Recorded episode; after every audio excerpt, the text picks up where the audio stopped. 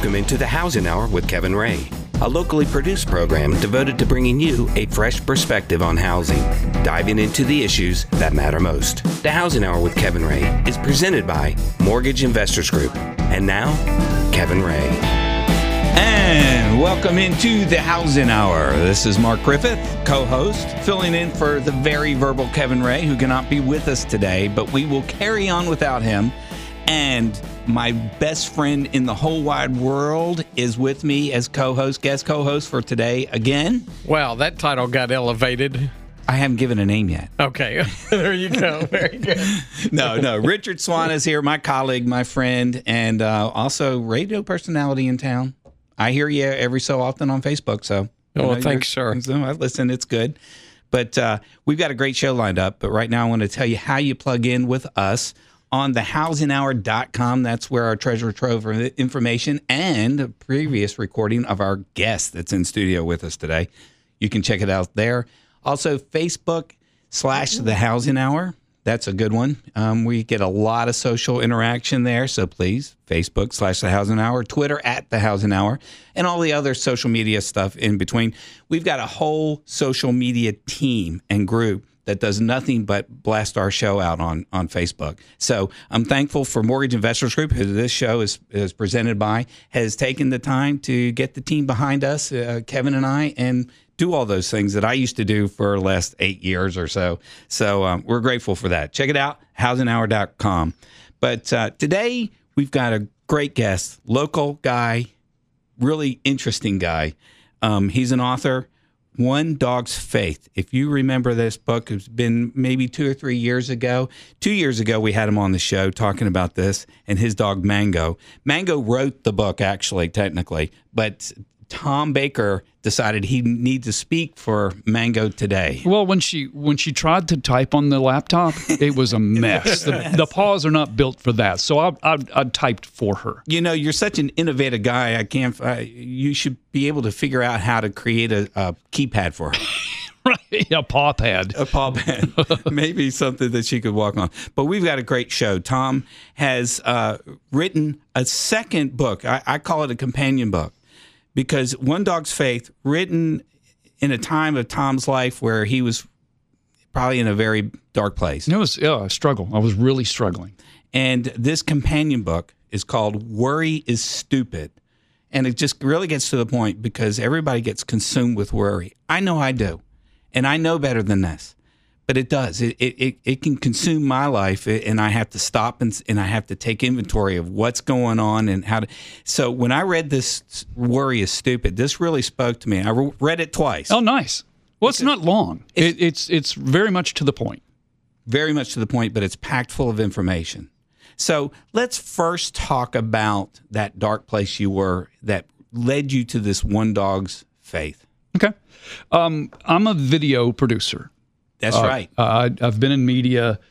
It was right after electricity was perfected is when I started. 35 years ago. Yeah. And I started in radio and moved around town to various media things. I worked for an ad agency for a while. And at that ad agency, I started producing TV commercials. And I went, hey, I like this.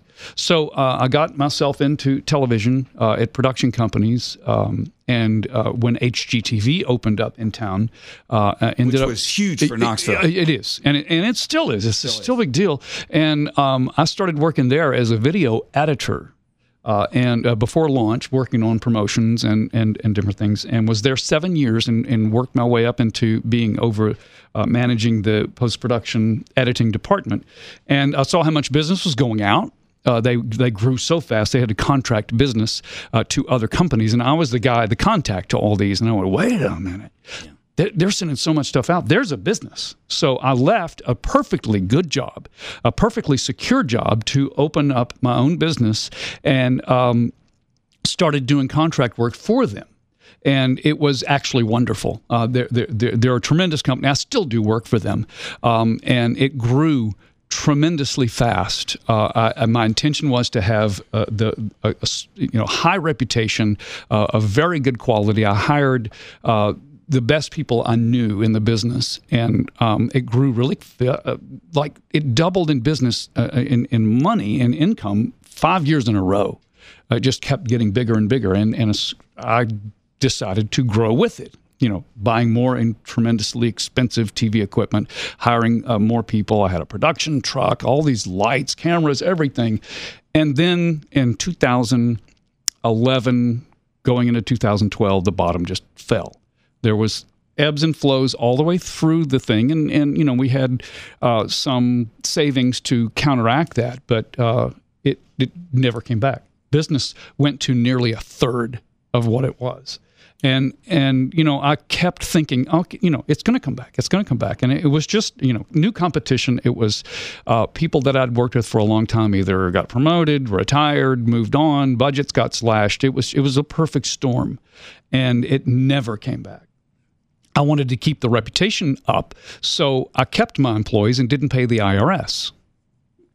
Yeah, that's not a good plan, Tom. It didn't work well. No.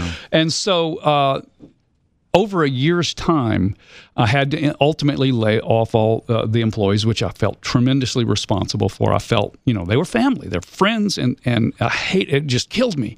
And over the process of a year, I lost 30 pounds due to worrying and stress. And I was just in a terribly dark place. I would get nauseated when the phone rang because I knew it was somebody wanting money. I just would avoid going to the mailbox because there were all these final notices. I owed everybody and everything money, and it was killing me. And my wife, who is a complete rock, she did her best to try to pull me out of this. And everything she did, I think, you know, not by her doings, it was me. And I just got deeper and deeper in this little pit I was digging for myself.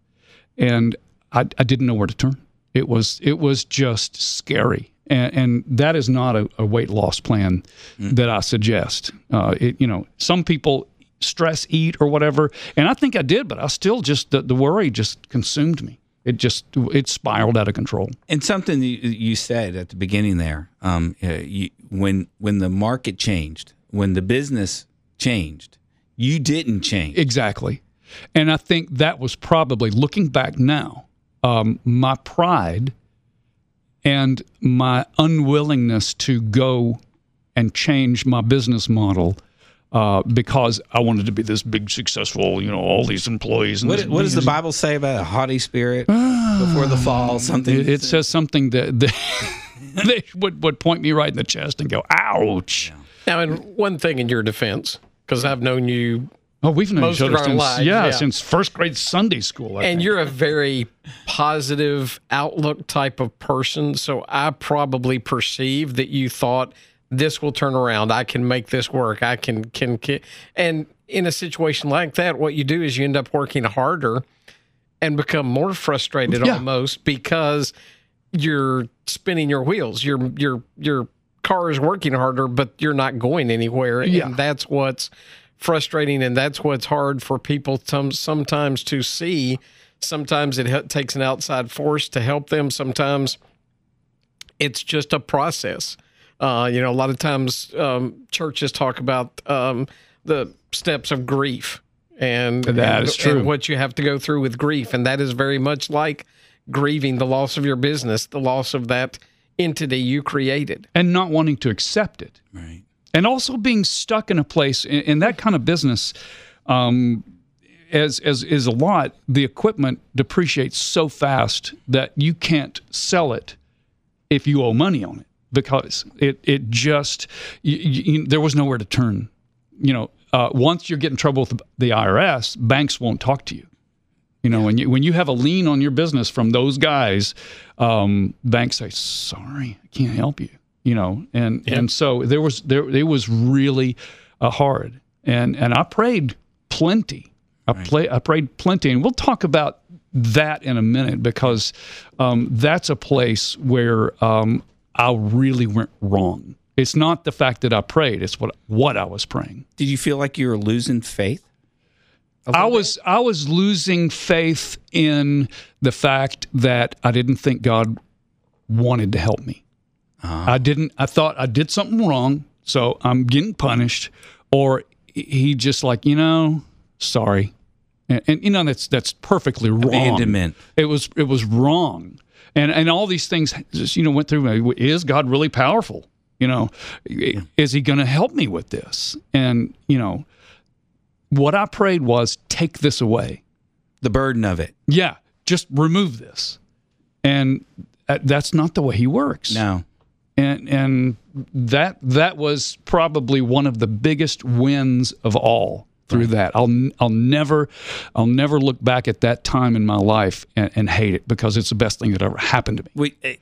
And we're going to talk about how you can do that. I mean, I understand what you're saying. Yes, but it's hard to say. And it's hard to say. When we got Tom Baker in us, One Dog's Faith, and his newest book, Worry is Stupid. We're going to be back right after these messages. Don't change, I can change, I can change, I can change, but I'm here in my mold, I am here in my mold, but I'm a million different people from one day to the next. The Housing Hour with Kevin Ray continues, helping you understand what's really going on out there and what to do about it. Again, Kevin Ray. And we're back into the Housing Hour. This is Mark Griffith filling in for Kevin Ray. Richard Swan in the room with me, as always, when Kevin's out of town. Glad to be able to share your space. I enjoy you being with me. It is my space for you to share. So certainly. And also, Tom Baker, author extraordinaire. He's huge experience in the entertainment industry in town. Producer, writer, TV shows, radio shows. A lot of different things. Tom's got talents that most of us dream about, really. And I know Kevin. I even dream about. So, but well, let's go back. Something you were saying at the end of the last segment. You were just kind of saying that you look back and you're grateful for that place that you were. That now that you have lenses to see, kind of explain what you were talking about there right at the end. When we go through struggles. They appear to us as the worst possible thing, and I'm very guilty of it. During the process, all you're trying to do is dig out, and it's hard to look forward and realize that all through this struggle, all through this difficulty, you're growing and you're changing, and there actually is benefit from it. And you learn a lot about yourself. You learn about how what God's strengths and His purpose for us really are.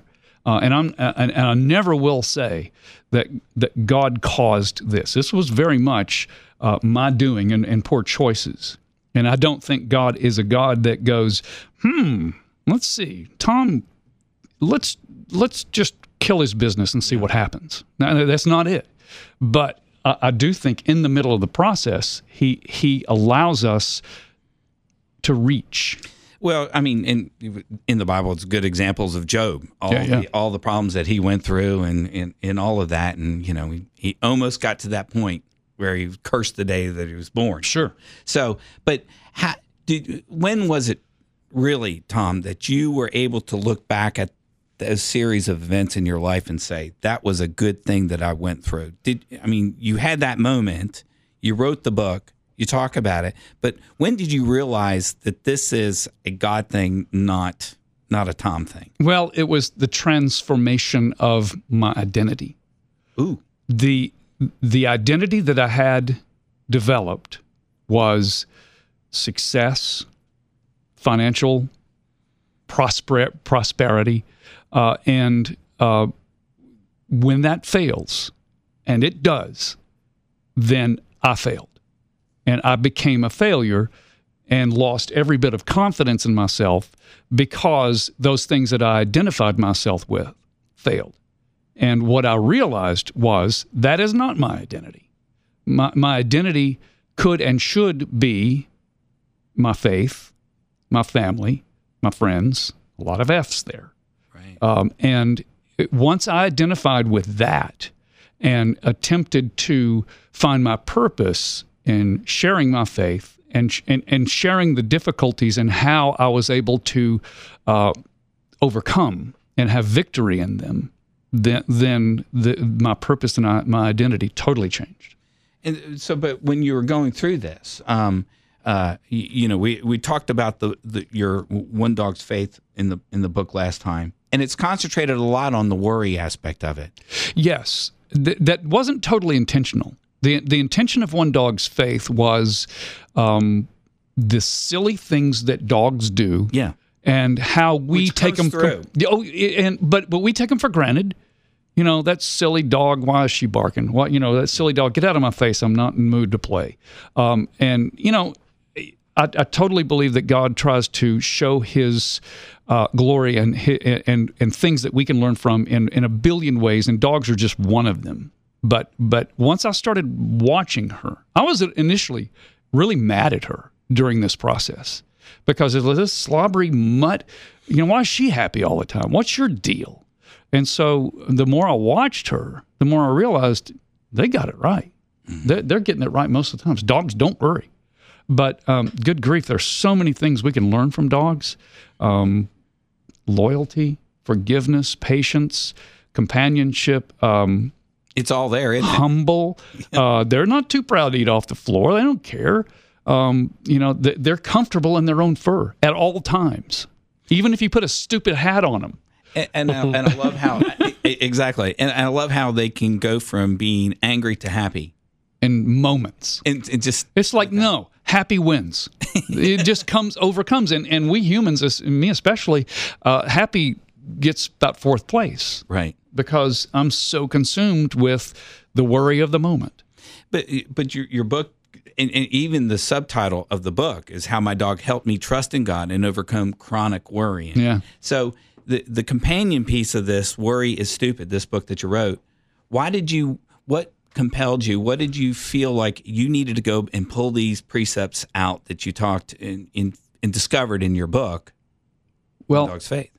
With a marketing in mind. I was a marketing, graduated at UT, and like, you know, I'm not going to write a book and just have it sit there. One of my biggest worries was to have a garage full of boxes of unsold books. And so, like, you know, the probably the best way to go and promote this is to go speak places, civic groups, church groups, and I still do that, and it's probably become one of my biggest passions now. But when I would go speak, I would speak mostly about the dog and what I learned from Mango. And the common denominator always was, when people would come up afterwards or questions during, was worry. Right. And I'm figuring out that I'm not the only one who worries. I'm really not. Yeah. And I think statistics show, and you know, if it's on Google, it's got to be true. But statistics show that 3 out of 4 of us worry every day. Usually wake up with it and go to sleep with it. 3 out of 4. And 65% of our ailments, our illnesses, are worry or stress related. We are just a worried society, and the sad thing is that our kids are growing up thinking that's normal. Mm. And that's really got me sad. And the flip side of that, and you bring it up, you know, also in your book, but the flip side of that is the worrying never advances your position at all. It never solves anything. Never contributes at all to the outcome, to the success. And yet we all do it, and we all struggle with it.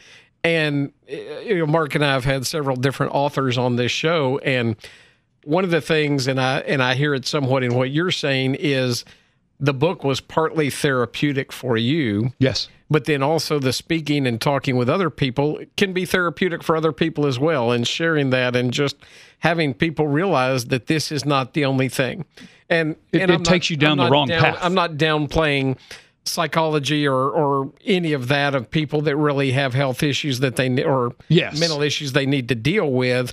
But at the same time, sometimes all we need to hear, you're not the only one out there that's worried. You're not the only one out there. But is it helping you? And there's hope that it's going to change. It's going to get better at some point. It may not be exactly what we want, but this storm is not going to continue forever. Storms run out of rain. And what I love in the book, in the introduction, and that's just the introduction. you say something here that is incredibly important, and I think sets the stage for the entire book, is why you put it in there. That would be why. Why.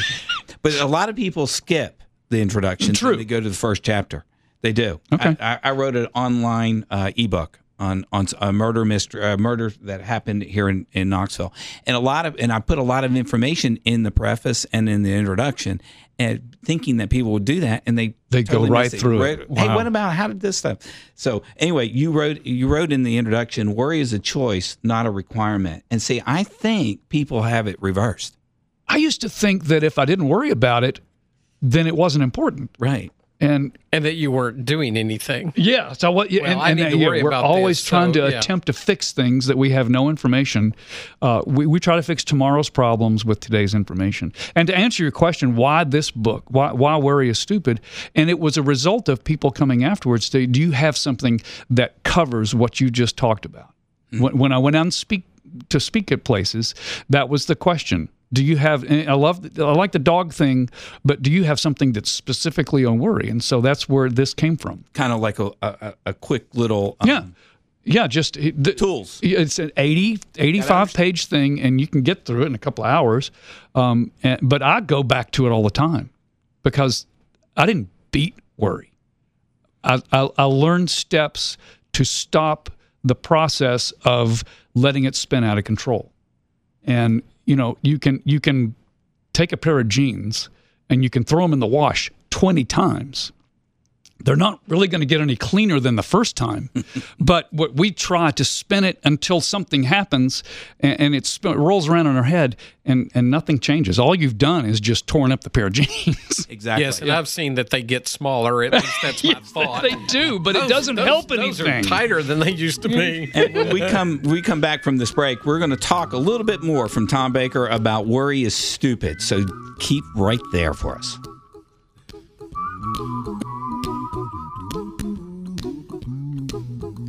Here's a little song I wrote. You might want to sing it note for note. Don't worry. The Housing Hour with Kevin Ray continues, helping you understand what's really going on out there and what to do about it. Again, Kevin Ray. And again, we're back into the Housing Hour with our third segment, Tom Baker in the house, One Dog's Faith, and his latest book, companion book, Worry is Stupid. Simple ideas to help you minimize worry. Richard Swan's with us, helping us break this down for us. But Tom, tell me, in this book, you define worry. Let's have your definition of what worry is so we know we're on the same page. Right. Well, concern, which to me is healthy, is a little different than worry. Concern would be, I put a helmet on my 12-year-old before he rides his bike because I'm concerned he might get hurt. I wear a seatbelt because I'm concerned I'm going to get a ticket. Right. No, actually, because it might have an accident. It might, but so concern. Now we know how fast you. Yes, it helps us plan. Right. It helps us prepare or avoid. It's healthy. But once that starts spiraling, and I've got two teenage daughters. One is just now beyond that, but still, that is concerning. But one, you remember the day when they got in the car for the first time. You gave them the keys. You've been trying your best to prepare them, but the second they start the engine and drive around the corner, all these things starts appearing in your head, and you start.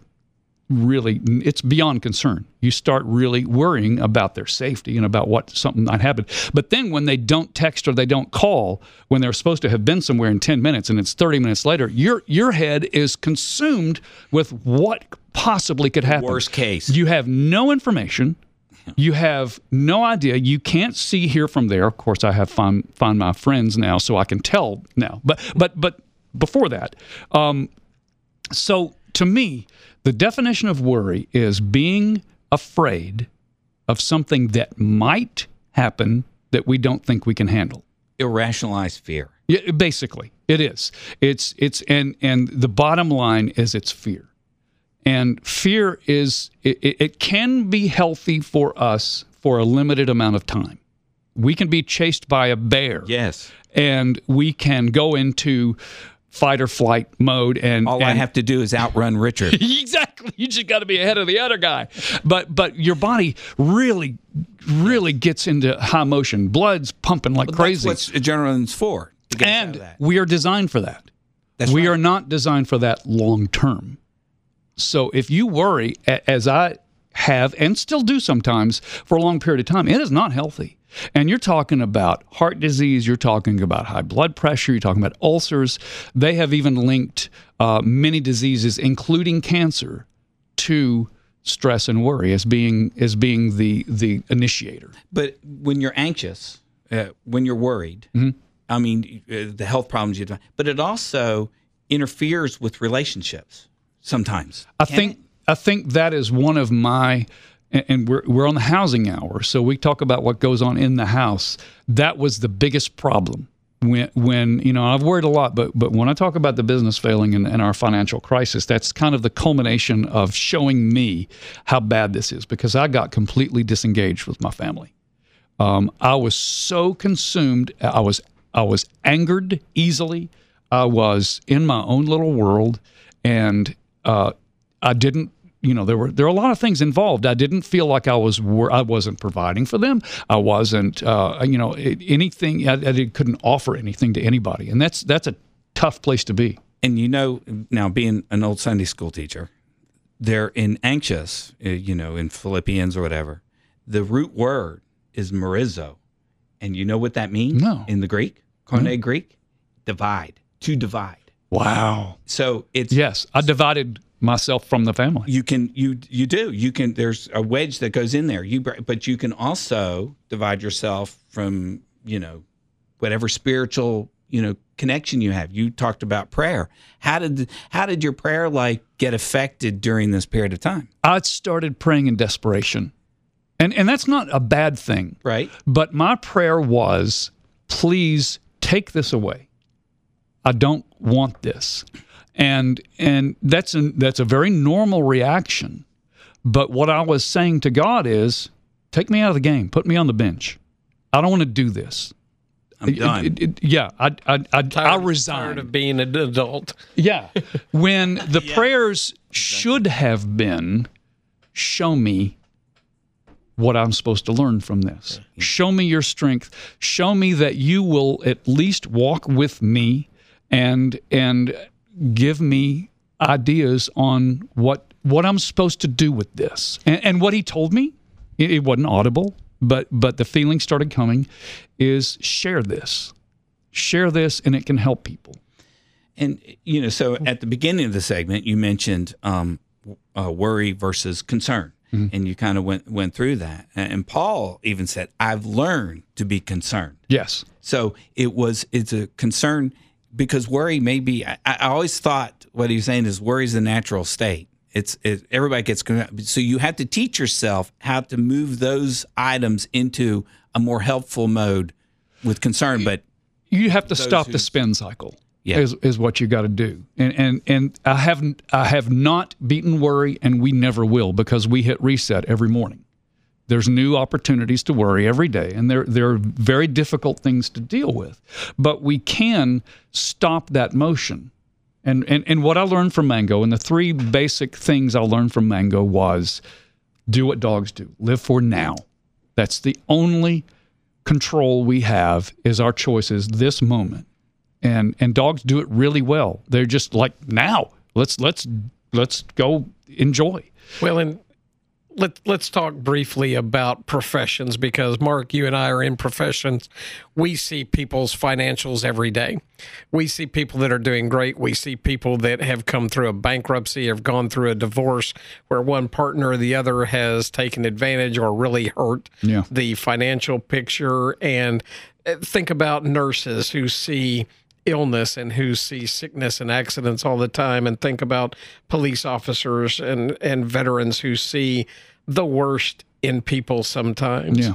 And if you don't get a handle on that, if you don't have coping mechanisms for dealing with those, then those things can become, as you said earlier, spiraling. Worry spirals out of control because you just are trying to get a handle on it and are at a place where you don't know what to do. And that's why talking is so important with everybody, and especially we're headed into the holidays, and they say holidays are very difficult for a lot of people. Well, but what you just said is in this book, and I read it in Dog's Faith and this book, is how to deal with that, because you had three unique steps or positions. And that's one of them.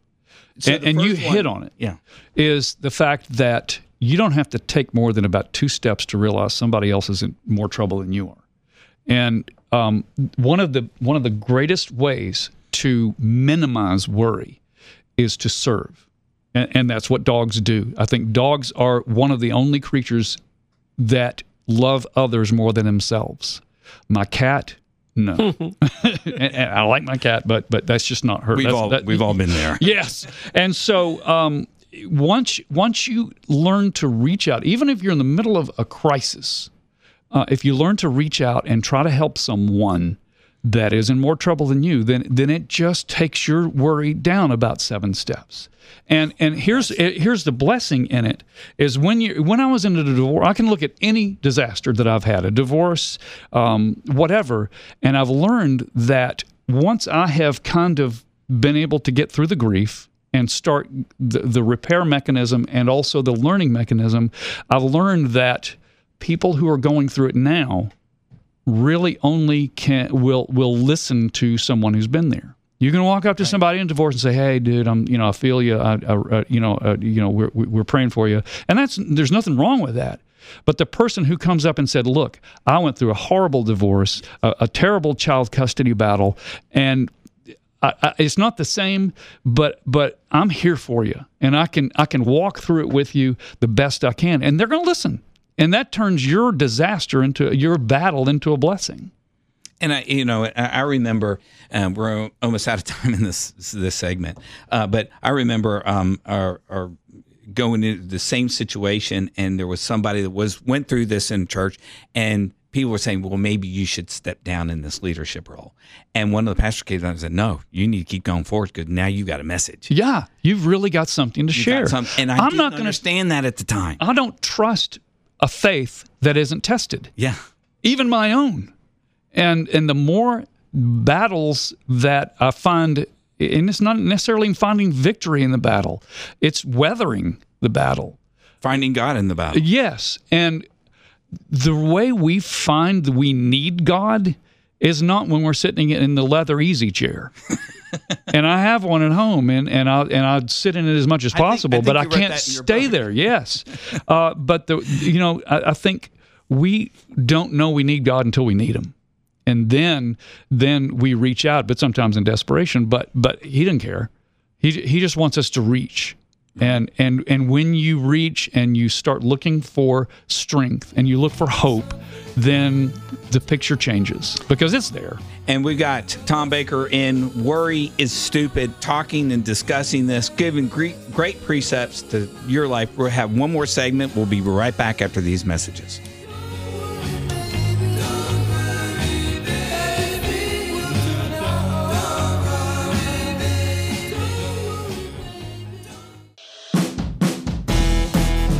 Housing Hour with Kevin Ray continues, helping you understand what's really going on out there and what to do about it. Again, Kevin Ray.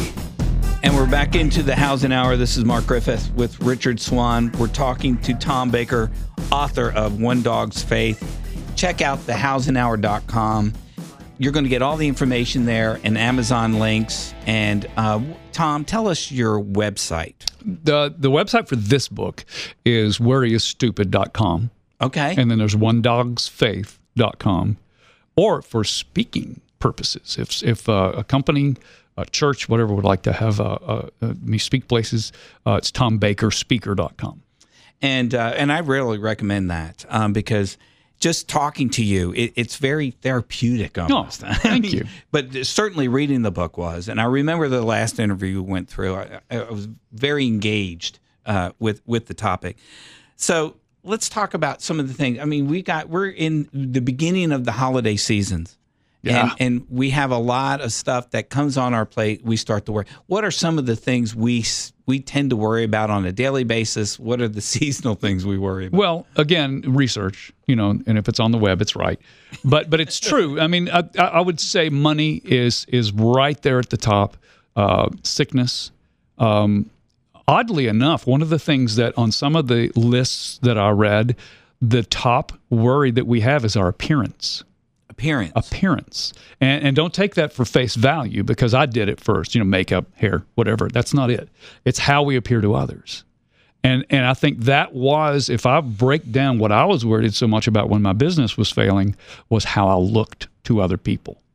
You know, in a holistic sort of way, like, is he successful? Does he? And I think the bottom line is, does he have it together? If we always want to appear that we have it together, please don't go look in my car right now, because it's a mess. I don't want you to think that I don't have it together, that I'm not organized. And so we really worry about that. We really worry about how we appear to others. You know, we go to church and we, how are you doing? I'm awesome. My wife, you know, she'll say, why did you just say that? You're not. You're in a mess right now. But it's true. We just want to appear like we're that facade. So here's some more statistics that I think are awesome about worry. 40% of the things we worry about will never happen. Do not ever happen. 40%.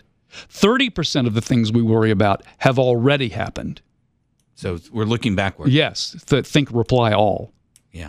you know, a personal, you do a reply to an email that's something really personal. You don't want anybody to think. You hit reply all. Oh, no. So, and then 12% of the things we worry about are petty medical issues. And I say petty because, like a couple of weeks ago, I had a little stitch in my side.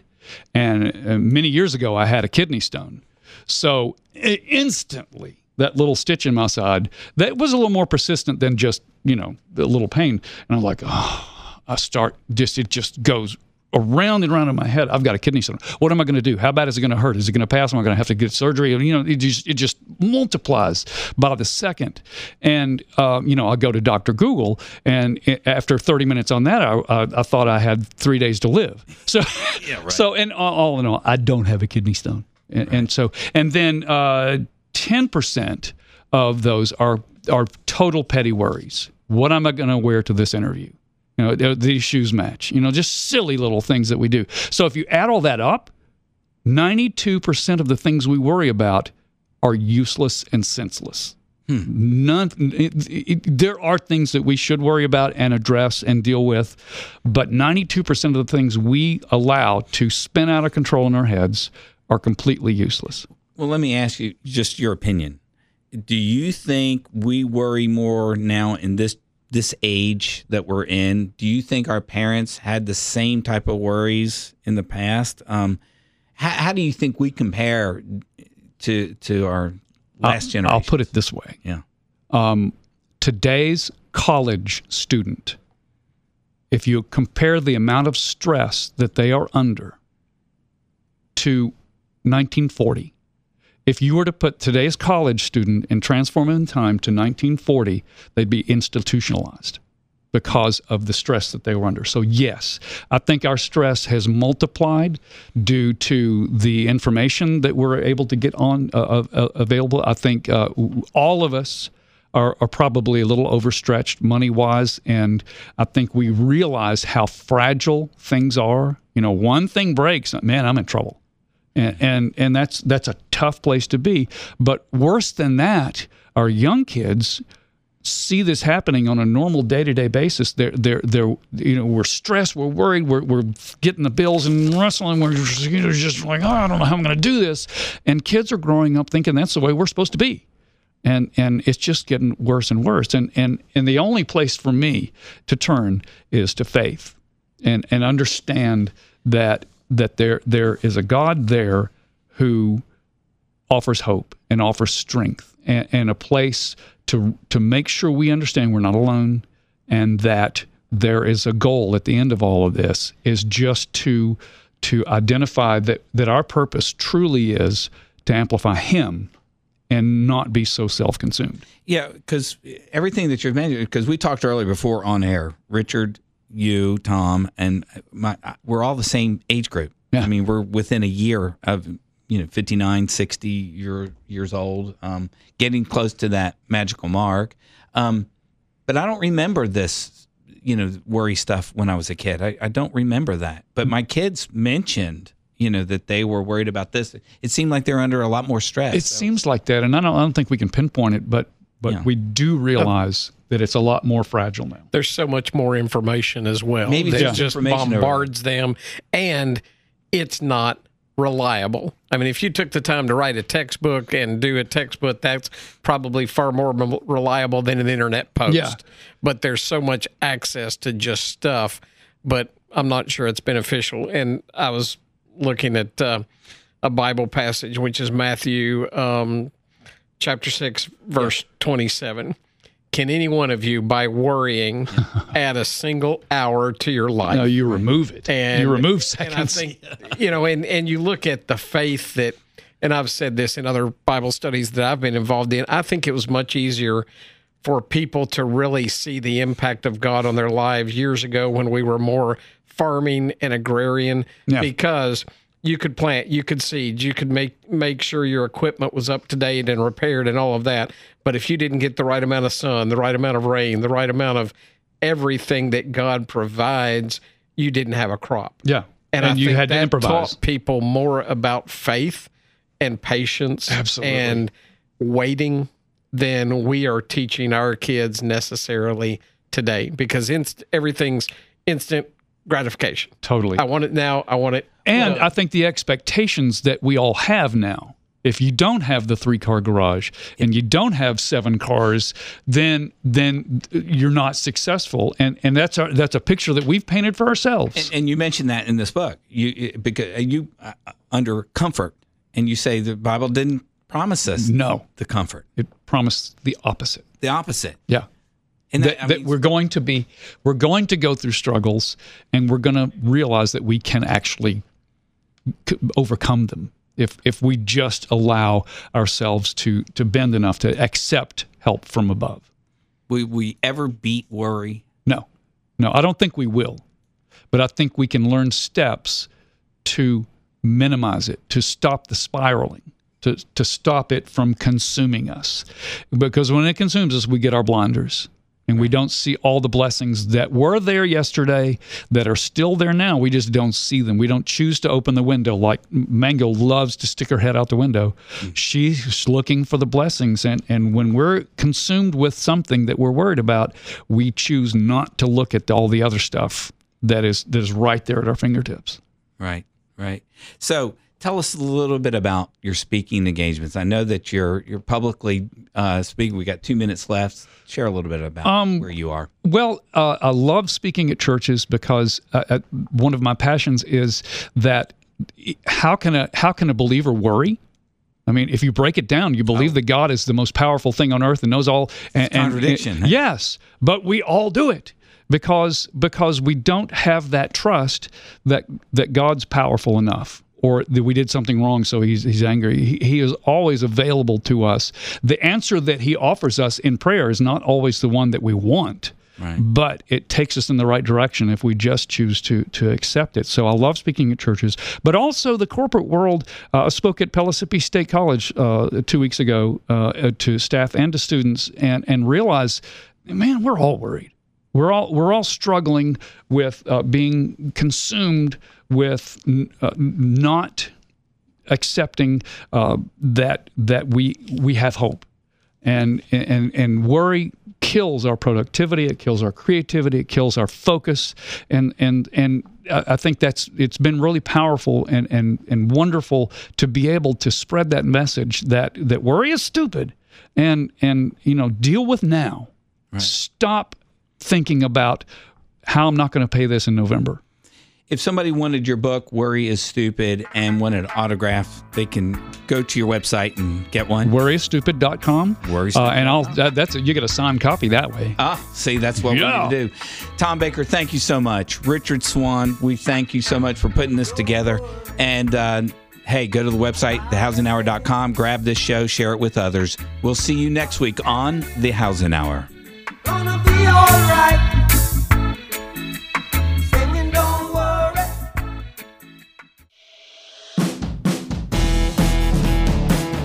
That's The Housing Hour with Kevin Ray for today. Join Kevin and his guests each week at this time to keep up with the why and why not you need to know, so come here to find out. Also check us out at thehousinghour.com. This show is presented by Mortgage Investors Group.